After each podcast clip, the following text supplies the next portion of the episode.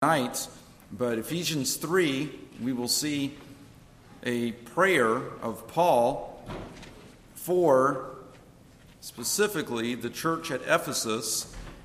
But by the inspiration of God and the preservation of His Word, this is a prayer, in a sense, for us and one that we can pattern our prayers after for others.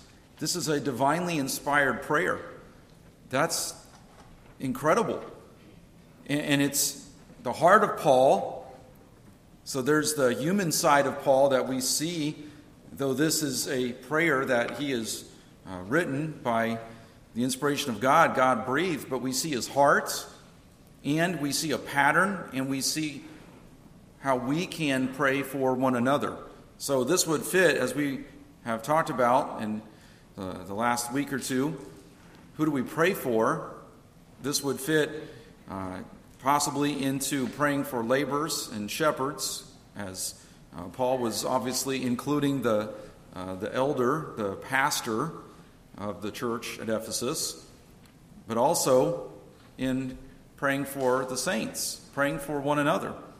And then we have spent some time already looking at how we should be praying for those in authority. And I went too far, too fast. There we go. And praying for those even who abuse us those who persecute us.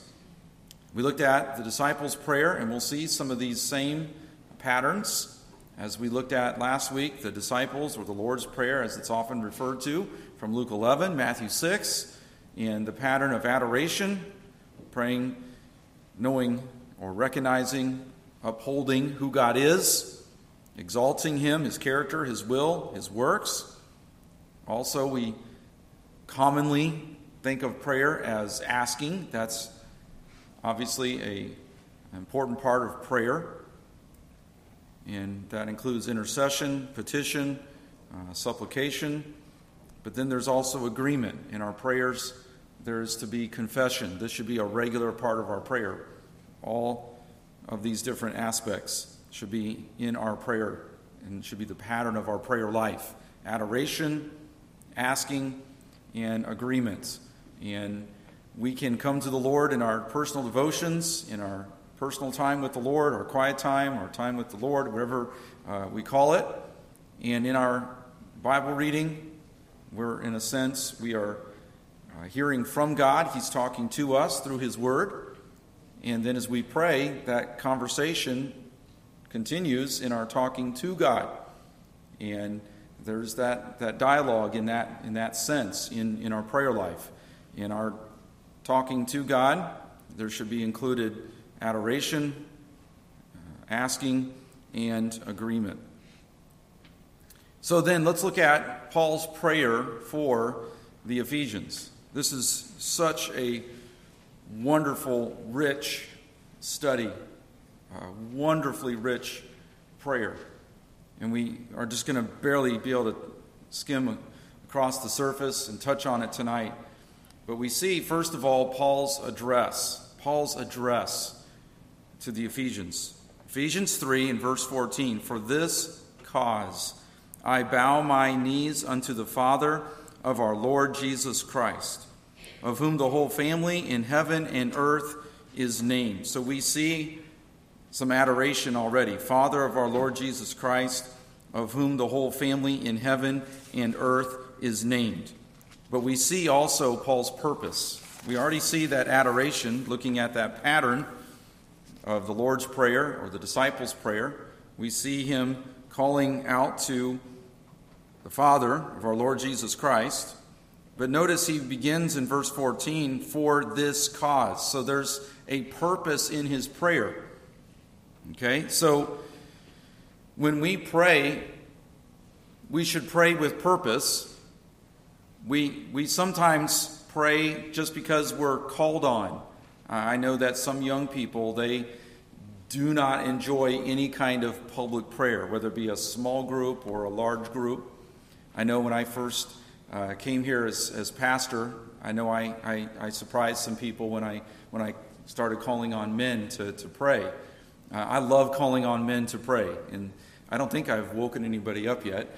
but, but you know, we, we, we have purpose in our prayer. We should have purpose in our prayer. Sometimes we, we only pray because, well, it's expected of us before our food. It's expected of us because the preacher just called on me, uh, because no one else will volunteer, and I'm the only one that seems to know what I'm doing, or I feel guilty if I don't, or someone's expecting me to. But we're, we're to have purpose in our prayer like Paul had for the people of Ephesus. What drove him to pray? His love for these people, his desire to see them grow spiritually his desire to see them continue in their walk with God, to be faithful.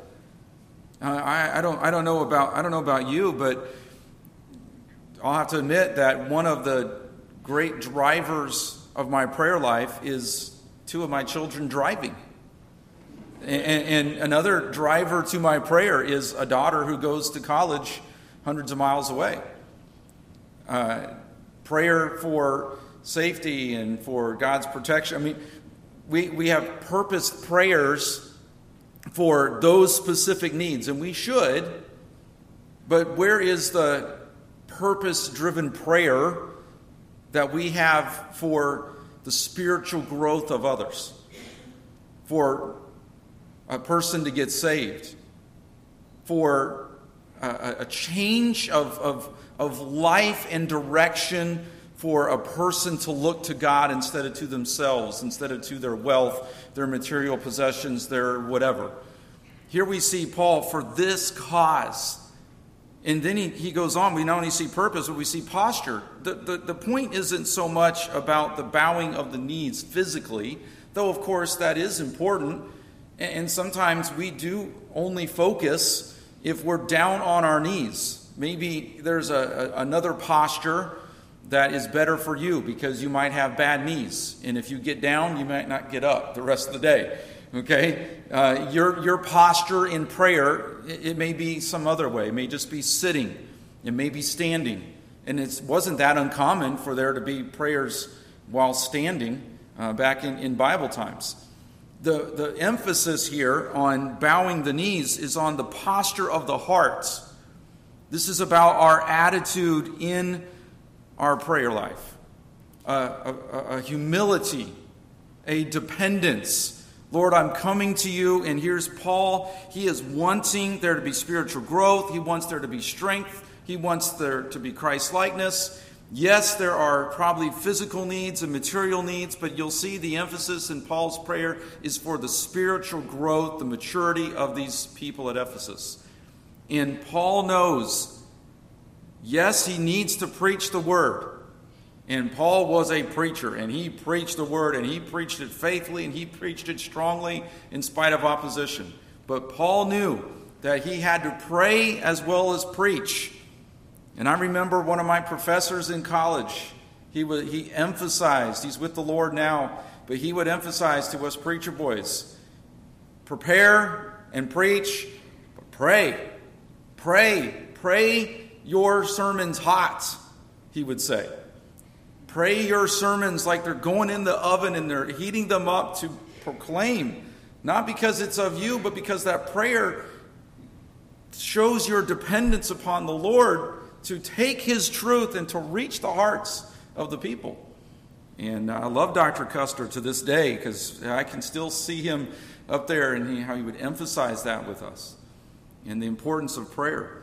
But it's for all of us as believers. There is to be this, again, this adoration, this dependence, and it's a matter of humility. It's a matter of trusting God. And then when, when, I, when I use the word position here, I want us to think about this word father. Okay? This is a term of reverence. This is a term of exaltation. This is a reference to the headship of God. Paul is affirming God's greatness as the head over his church and over all of creation.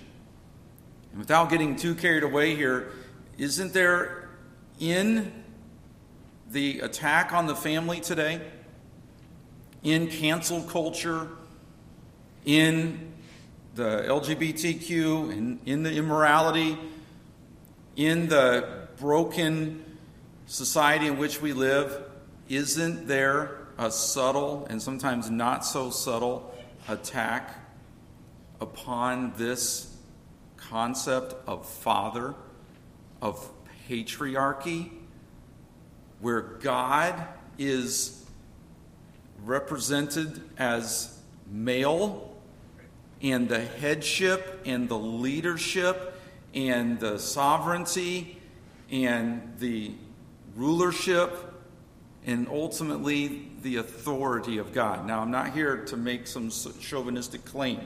That's not what I'm saying. And believe me, us as men, we have our problems. Okay? But isn't there in the attack on the family, isn't there a subtle and sometimes not so subtle attack on God's authority and God's order for the home, for the family, for the church, and for society in general? I get so tired of these terms toxic masculinity. Just because a boy is made by God to be a leader, to be an adventurer, to be a risk taker, to go out and to exercise that desire to lead and to be adventurous and to take risks and to be a guide and to be a protector and to be a provider just because God has put that within man as a male human being, does that make him toxic? No. And in some ways, we've even seen direct attacks upon the Word of God by gender neutral versions of the Word of God, of the Bible. Have you heard of some of those? Where they go through and they try to take out all of the references to God as Father to any reference to male or female, it's a gender neutral version. I'm not even going to call it a translation because it's not even worthy of being called a translation. It's a man made version, trying to erase even the distinctions of male and female and God as Father from Scripture. It's blasphemy. Again, I don't mean to get on too much of a rabbit trail there, but this word Father is chosen by God, inspired. This is God breathed there is a purpose in this word being used. There's the adoration, there's the exaltation of God as Father, and it reminds us of our position before the Lord. So we see Paul's address. There's purpose, there's posture, humility, and the position. But then we see also we see Paul's appeal. Won't be able to finish tonight, that's okay. But we drop down to verse 16 that he would grant you, according to the riches of his glory, to be strengthened with might by his Spirit in the inner man. What does Paul pray for? Paul prays that there be spiritual growth, that there be maturity among the Ephesians, that the inner man be strengthened. So, what is the inner man? The inner man is the seat of our consciousness the seat of our moral being. We often refer to it as the heart. This is where the real battle for our character is fought. This is ultimately where the battle for our integrity is fought, right here in the heart.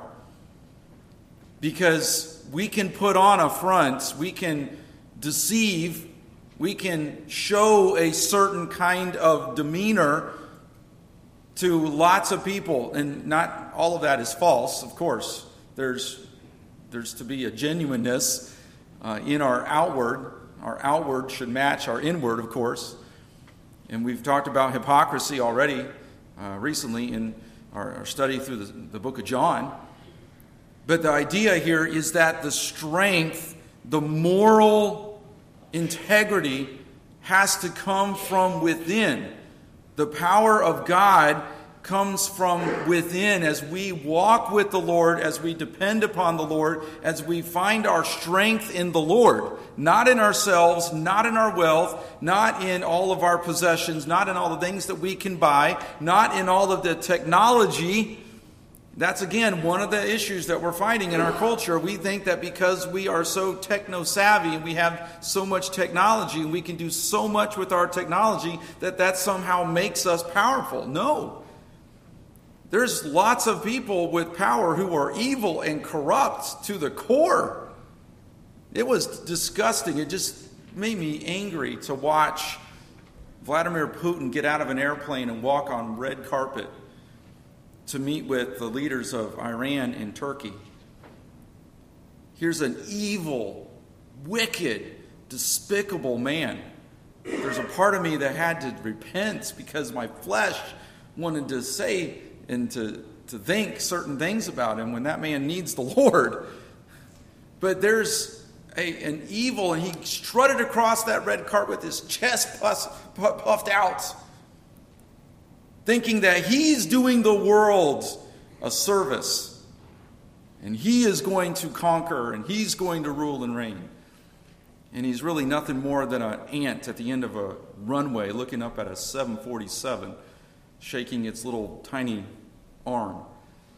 And Psalm 2 says, The heathen rage, but God will laugh. God will have them in derision. Our power is not in ourselves and our technology and our wealth and all of our strength.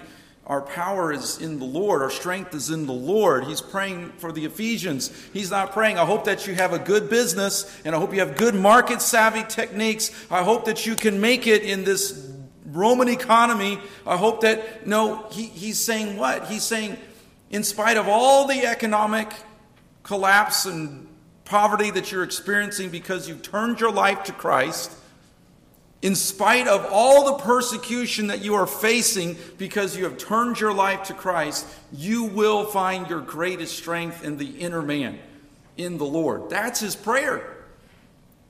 That's, that's convicting, that's rebuking. When I pray for my kids, I often catch myself praying, and I have a card that I've used often as a prayer guide. And in, on that card, every day there's a prayer for my kids. And none of them has to do with them making lots of money and being the president of some company or being the CEO and some big shot.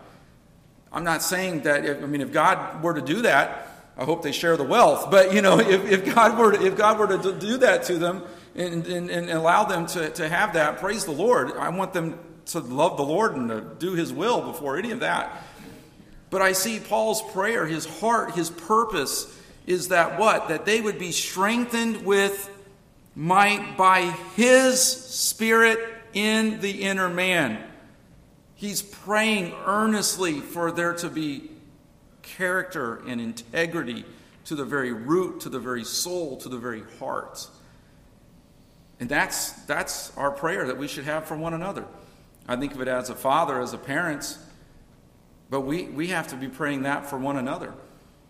We have to be praying for that, whether it's as a Sunday school teacher to the, the children that you teach, a kids worker, or in some other ministry of the church, maybe in your job, your employees, your coworkers, whatever the social group might be. If there's saved people, obviously, we're praying for them to get saved if they're unsaved, but I'm talking about those believers who we come into contact with who we know, we sense, we see the ungodliness of their life, the worldliness. They claim Christ.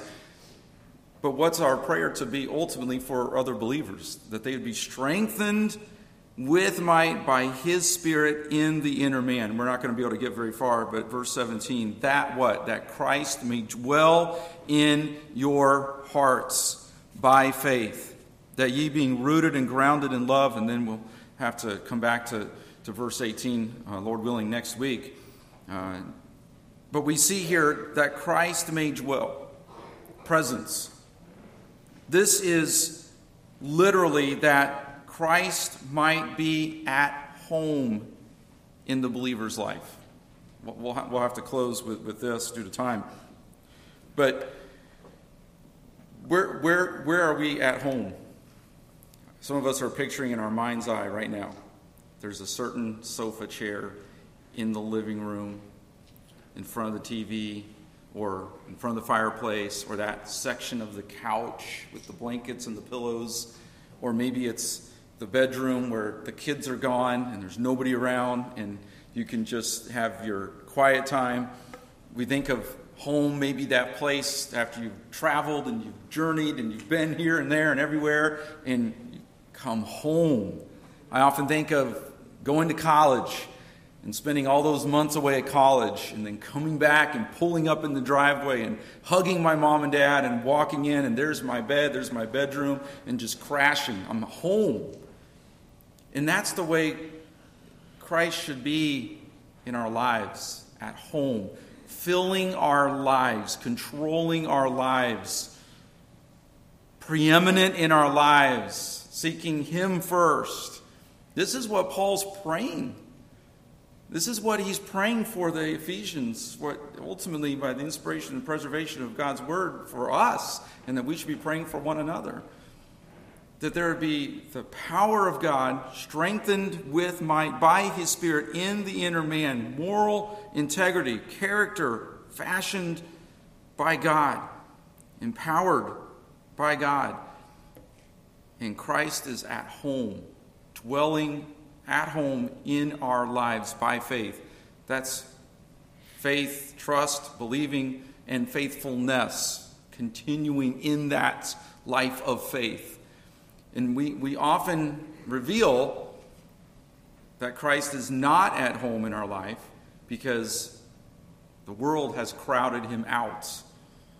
Christ is given the garage where the car is parked and all the trash is stacked up in the corner. And too often, that's where Christ is in our lives.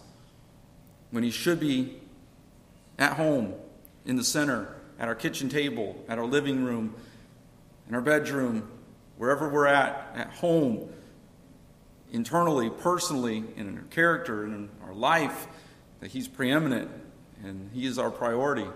And we are seeking his will and we're living obedient lives and we're being faithful and that's the prayer. And we'll have to continue, Lord willing, next week. But that's the prayer. That's convicting. that's, that's rebuking. Because we often want to pray for, and it's not that it's wrong. I'm not saying it's wrong to pray for health and strength and wealth. But that's often where our focus lies. When really our prayers for one another really need to be more geared toward this kind of spiritual growth and development and strength and obedience and Christ likeness. And so it's a, it's a great prayer. We'll continue, Lord willing, next week.